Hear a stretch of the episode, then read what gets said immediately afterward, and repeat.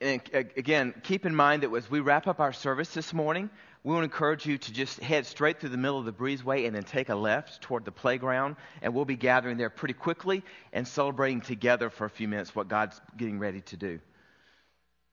Over the last couple of weeks, I've been asking many of you as we've been in this series called Lost, maybe some of your stories of how you've been lost, whether it's been as an adult or as a kid.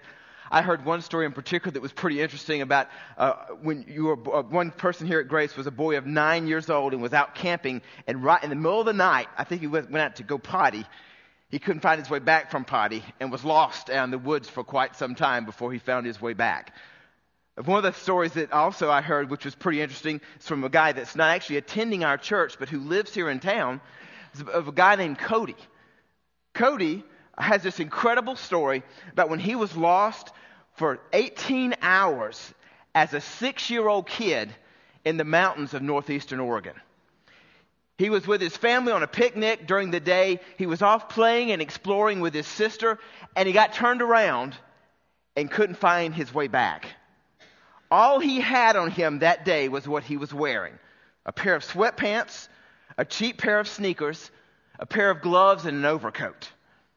At 2:30 in the afternoon, this 6-year-old boy started walking, trying to figure out how to get back to his family. Eventually, he cleared a meadow and he found a dirt road. And today he laughs and he says, "Yeah, I should have just sat down."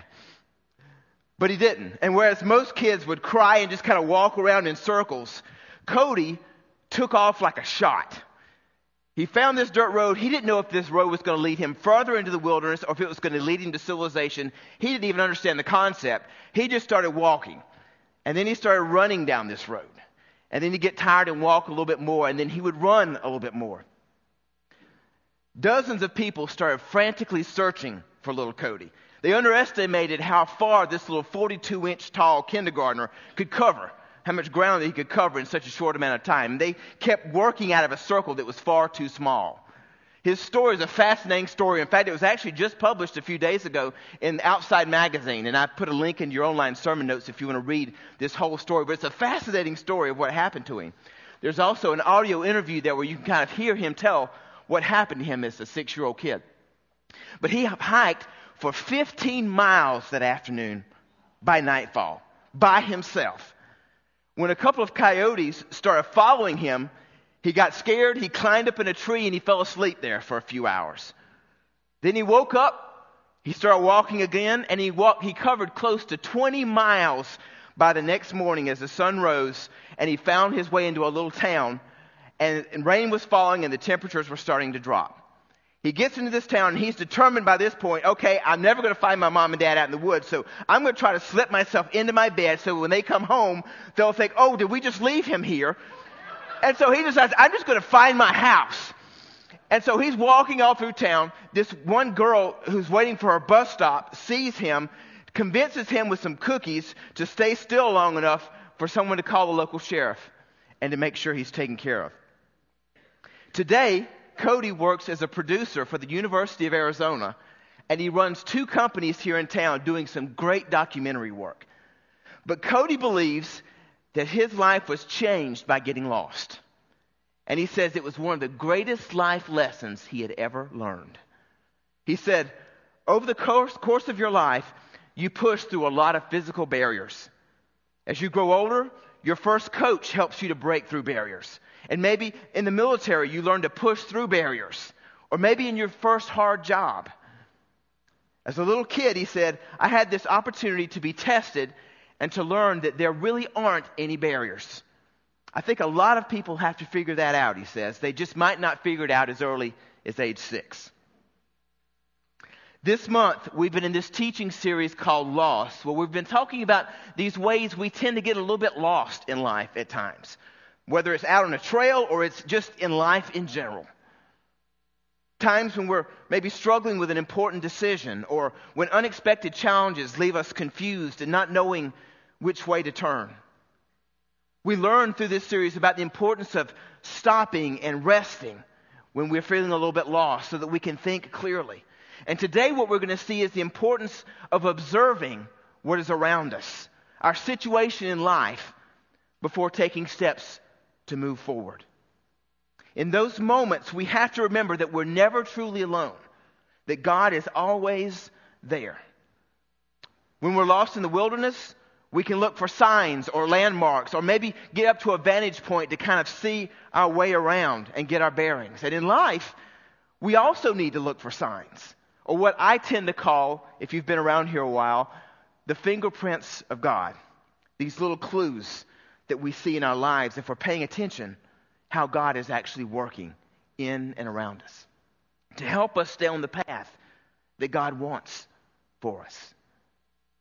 Now, if I'm not paying attention, if in those moments I'm feeling lost, I just panic and I don't think clearly, I can make bad decisions, whether on the trail or just in life in general.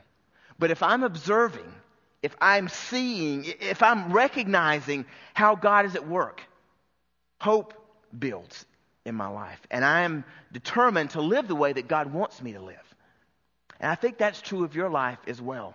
If we're observing, if we're noticing, if we're, if we're seeing how God is at work in our lives, hope can build. And we're more determined to live out the life that God's called us to live. So turn with me, if you would, to Luke chapter 4. I want to spend a little bit of time looking at a passage there this morning. And again, you can go to mygrace.church, click on the sermon notes tab if you want to follow the scriptures there. But I encourage you to, to look at them on, uh, with me this morning.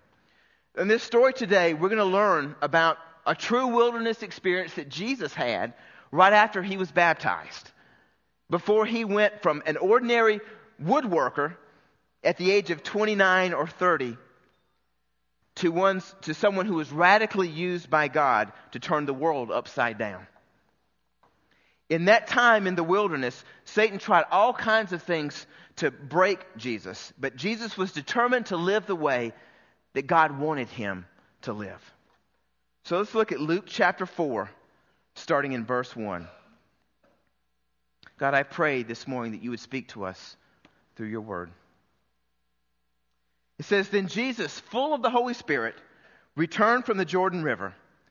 He was led by the Spirit to the wilderness, where he was tempted by the devil for 40 days.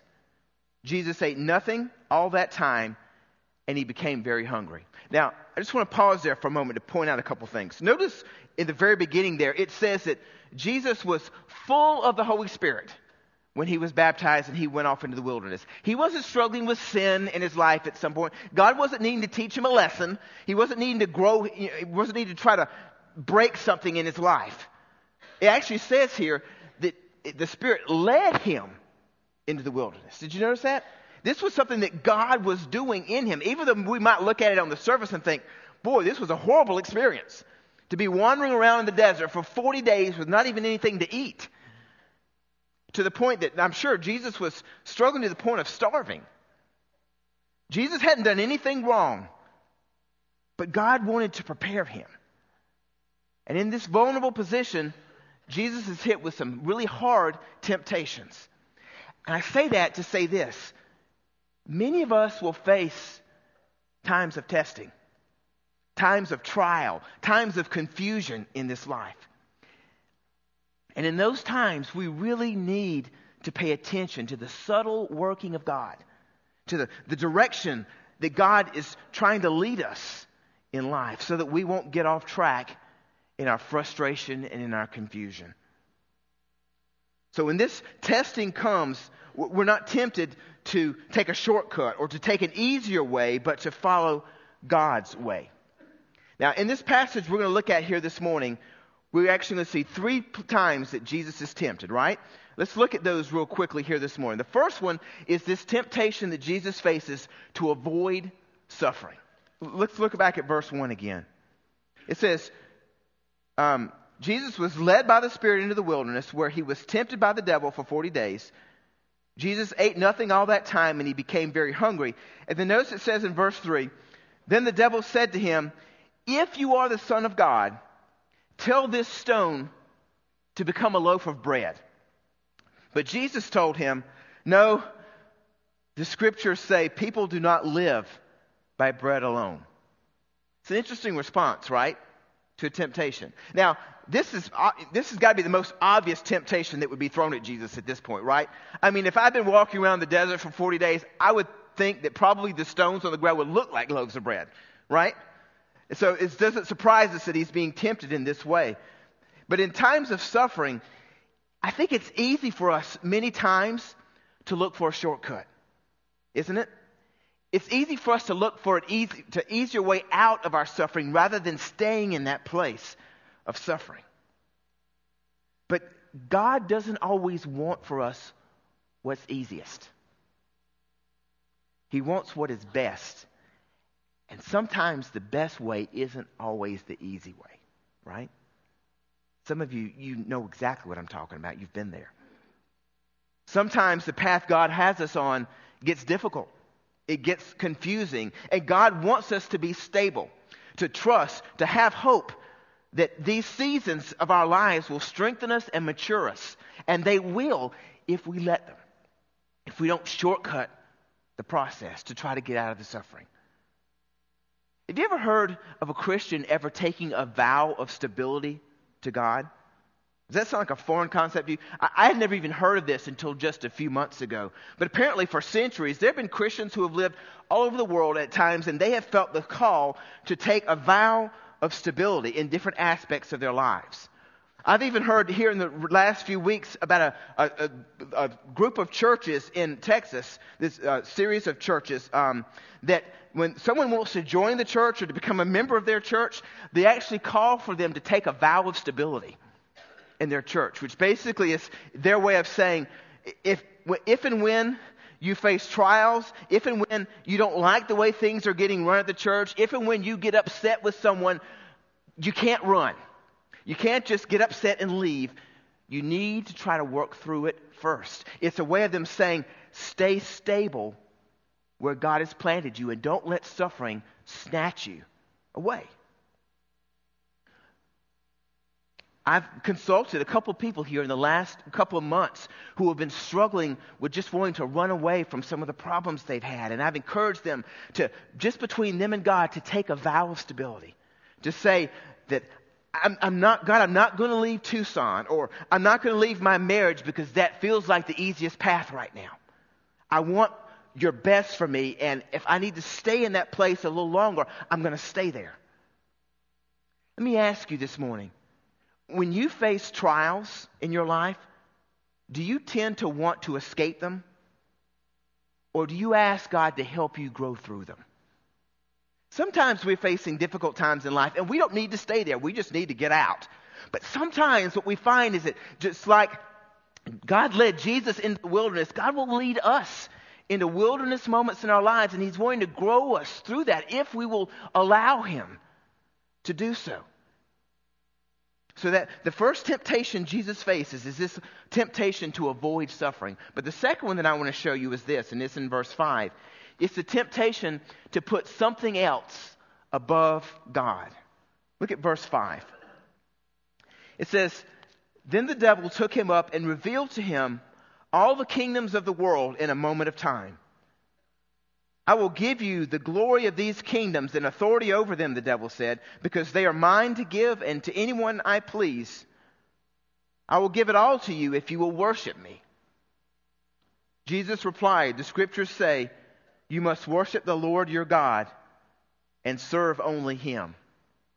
Now, this is another way that the enemy is trying to shortcut God's plans in Jesus' life, right?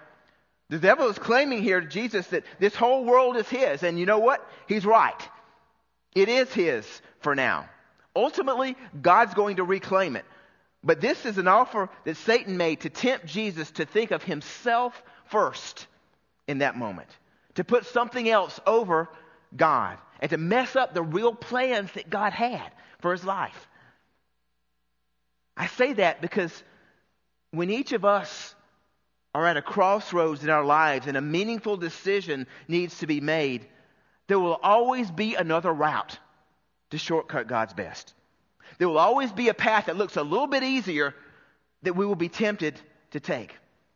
A path to put something above God. A path that is more appealing than the one we're on, whether it's our, uh, you know, our, centered around our careers or our possessions or our status or even our family.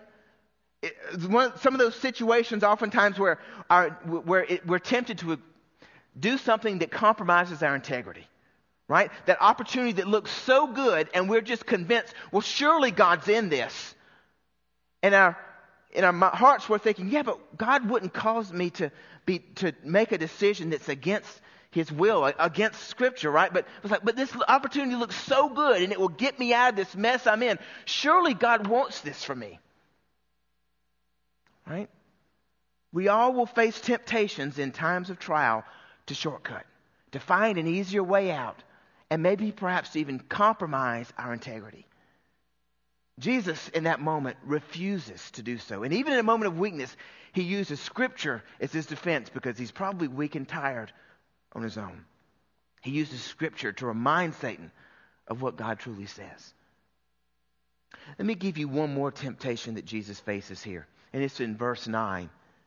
And this is the one that took me a little bit of time to figure out.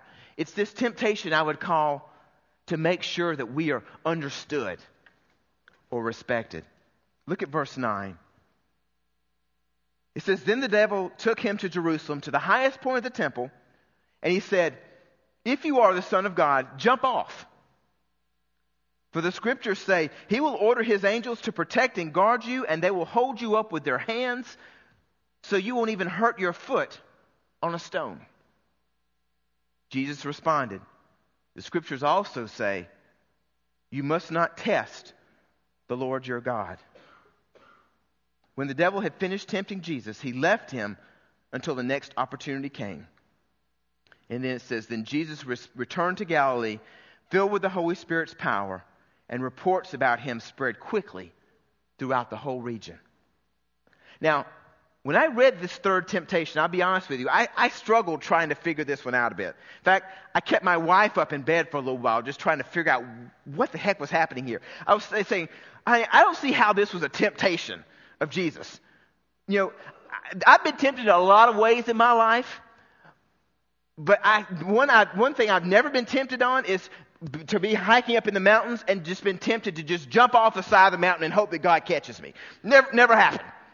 Never been one of those things I've kind of struggled with in my life to try to keep myself from doing. Never come up. And so I'm thinking, why in the world was this even a temptation? Why was he, Satan even offering this to Jesus? Yeah, go ahead, and jump off, see what God does. Really? And then I noticed verse 9, where Satan says, If you are the Son of God. See, these are words that Satan actually used also in verse 3, the first time he tempted Jesus. If you are the Son of God. You see what's happening here? In a moment of weakness, he's challenging Jesus' position as divine. He's challenging Jesus' position as God. Satan knew who Jesus was. He wasn't confused. He didn't need clarification from Jesus in this moment. And through that, as I was thinking through this, I realized there's a need that we all feel at times in life to be understood, to be respected. And it can be one that we push too hard for sometimes in life. It says in verse 13 that after this, Satan went away for a more opportune time. And would you know, Jesus actually is tempted by Satan again in this exact same way on the cross. I hadn't realized this until I was studying this passage a couple of weeks ago. If you think back on the story when Jesus was crucified, what you see in the gospel accounts are there are soldiers around mocking Jesus. And there's even a man dying on the cross next to Jesus. And you remember what they say? If you're really the Son of God, why don't you take yourself off this cross? Right? The exact same temptation. To prove to himself, to prove to everyone around who he really was. And in essence, to shortcut God's ultimate plan for his life. God's ultimate plan for Christ's life was the cross. As crazy as that sounds for us, but it was. And these temptations were an attempt to shortcut that. We all want to be understood. We want to be respected. That's not a bad thing. But sometimes it can reveal pride in our hearts. And sometimes I find it can show a lack of faith and a lack of trust that God is really in control of our lives. I've been pushed at times in this way in my own life. Have you? There have been times when I've been questioned or a decision that I've made has been questioned and pride can rise up and I just want to prove to everyone that I'm right. Right? Last week we saw this, saw this in the Job story. Life got really hard for Job and everyone around Job said, what did you do? Right? You must have done something really bad. You must be living a, a double life. And everything in Job wanted to kind of prove to everyone around him that he hadn't done anything wrong. Right? He gets angry with his friends. He even gets angry at God. It's like, show them that I haven't done anything wrong. And God has to humble him in that moment. Guys, sometimes the path we're on, we have this need to prove ourselves, to show everybody that we're right, to show everybody that God's working in our lives, even. Sometimes I find in humility, we just have to back up and allow God to work. And God, God will speak to our hearts in those moments. Sometimes we need to defend. We need to defend what's right. Sometimes God just shows us there's pride, there's a lack of faith, a lack of trust, a need to control, and we just need to learn to let go. So as you look at each of these three temptations, let me ask you, which of these three tends to trip you up the easiest? Which one would get you off track the quickest when you're being tested? Do you need to, do you tend to need to make things easier in life or to make things less painful when challenges come your way as quick as you can? Do you tend to put things above God very easily when, when those things get dangled in front of you? Or do you tend to cast aside love and humility for pride at times or to, to demand your own way? The enemy of our souls still seeks to do the exact same thing that he was trying to do with Jesus and every other person who has ever been created on the face of this earth. To find moments in life when we're confused, when we're lost, when we're worn down, and to get us to question God and to question God's plans for our lives, to shortcut them and to miss out on God's best. When sometimes God's path is found in the difficult, the challenging, the unresolved in the moment. In those moments of confusion, in those moments of feeling lost, here's what I hope for you that you will see the fingerprints of God around you. That in those moments of stress and confusion and panic and thinking, God, are you even there? That you will stop and notice. God hasn't stopped working, never once. God, and if we pay the attention, if we observe what God is doing around us, our hope starts to build again in who God is and how powerful He is in our lives. And we can be determined in those moments when temptations come to not budge, to not back down, because we know God is at work. Guys, I, I think that's true for us as a church here at Grace. I have no doubt in my mind in the years that I have served here that God has Grace Community Church on a different path than He has most other churches on. In fact, a different path than most other churches right around us here in this community. One of those ways that I feel like God has called us to be a little different is the ways that we choose to invest more and more into our community. Loving people and meeting them exactly where they are, building relationships with them, and helping people in our community realize that we're not trying to change you to get you to believe the way we believe so much as we want you to know God loves you, has a plan for your life, and we would love to walk alongside you in that journey and help you find it with us. That's kind of the story of grace when you think about it. Now, sometimes that path that God has us on isn't going to be as easy as we would like for it to be. I can think of one time just a year ago, when, well, nine months ago, when we were in that place We were excited. We felt like God was calling us to expand our campus. We realized that God, we, we believed that God was wanting us to raise over a million dollars to help expand this campus in multiple ways to prepare us for what God had for us. And then we prayed, we sought God, we sacrificed together, and we didn't quite get to the goal that we wanted to get to, right? There were three phases of construction, and we realized we got a little bit past the first one. And in that moment, there's a temptation to think, uh, God's not really with us. We must have missed God in some way. And what God showed me after about a day of sulking in that way myself was that for whatever reason, God wants to do this in and through us one phase at a time rather than all three at once. We've seen how God is at work around us. It's not like God has left us. It's not like we've missed the path somehow along the way. But sometimes God in His love and mercy just showers on us everything that we need and more. And sometimes He says, No, I want to walk a little bit closer to you through this path. I want to show you some things along the way. And that's what God has for us. So in a few minutes, we're going to walk outside this building and under that corner, and we're going to show our gratitude and praise to God because God is at work around us, in us, and through us. He's doing an amazing work. And we all have the privilege of being able to do that with him. I am so excited that you're here today to celebrate and, and join us in this. And if you haven't joined us in this effort that we're calling Space for Grace, as we're preparing the way for what God has for us in the next few years, I would encourage you to join us in it. There are some packets at Guest Services Center. We'd love to explain to you a little bit about what's happening with Space for Grace and have you join us in whatever way that God is calling you to do so. You know, on the morning drive that I have, have with my son is I drop him off at school each morning and head into work. Many times in that few minutes, my son and I will listen to a health and fitness podcast. This expert by the name of Mike Matthews. And he said recently something that really stuck with me.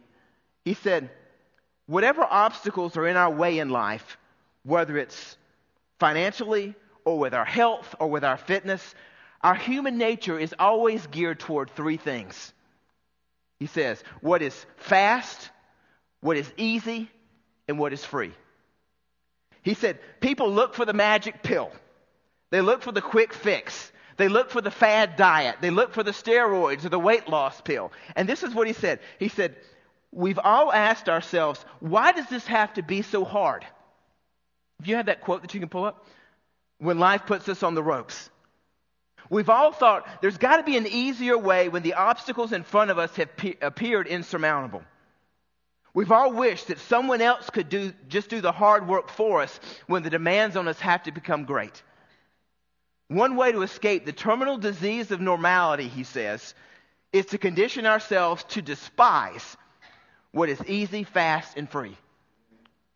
And instead to learn to embrace difficulty, tedium, and sacrifice. Now, this isn't coming from a Christian. This isn't coming from a follower of Jesus. This is just coming from a wise guy who has built a business and he's learned a lot of hard things in his life. And then notice then what he says. He says, What we most want to find in our lives will be found in the places where we least want to look. Only in the filth of all things that are difficult, complicated, uncomfortable, unexciting, and sometimes exhausting are the true gems found. I think he's right. At times, guys, we're going to come to a crossroads, to situations where we feel a little bit lost, stuck, frustrated, even. Times when we're going to want to shortcut the process, even though instinctively we kind of know that all those shortcuts always lead to dead ends. But if we can observe and recognize how God is at work, hope builds. And we're more determined to live the way that God's called us and God wants us to live. Maybe you're in a time where you're feeling a little bit lost right now. If so, can you see at least how God is at work? Can you perhaps see the fingerprints of God on your life? Can you see the path that He's wanting you to take? Will you put your hope in Him and not settle for anything less. Would you pray with me? Lord God, I thank you for the path that each one of us are on. I thank you for the path that we're on as a community here at Grace. I thank you for how you give us just enough that you require us to live by faith and not by our own, the works of our own hands. God, I pray that you will continue to work and bless this community as our hearts are focused on you and loving our community toward you. God, I pray that you would use us, that we would be instruments for which people would come to find your love, your mercy, your grace, and your peace. In Jesus' name, amen.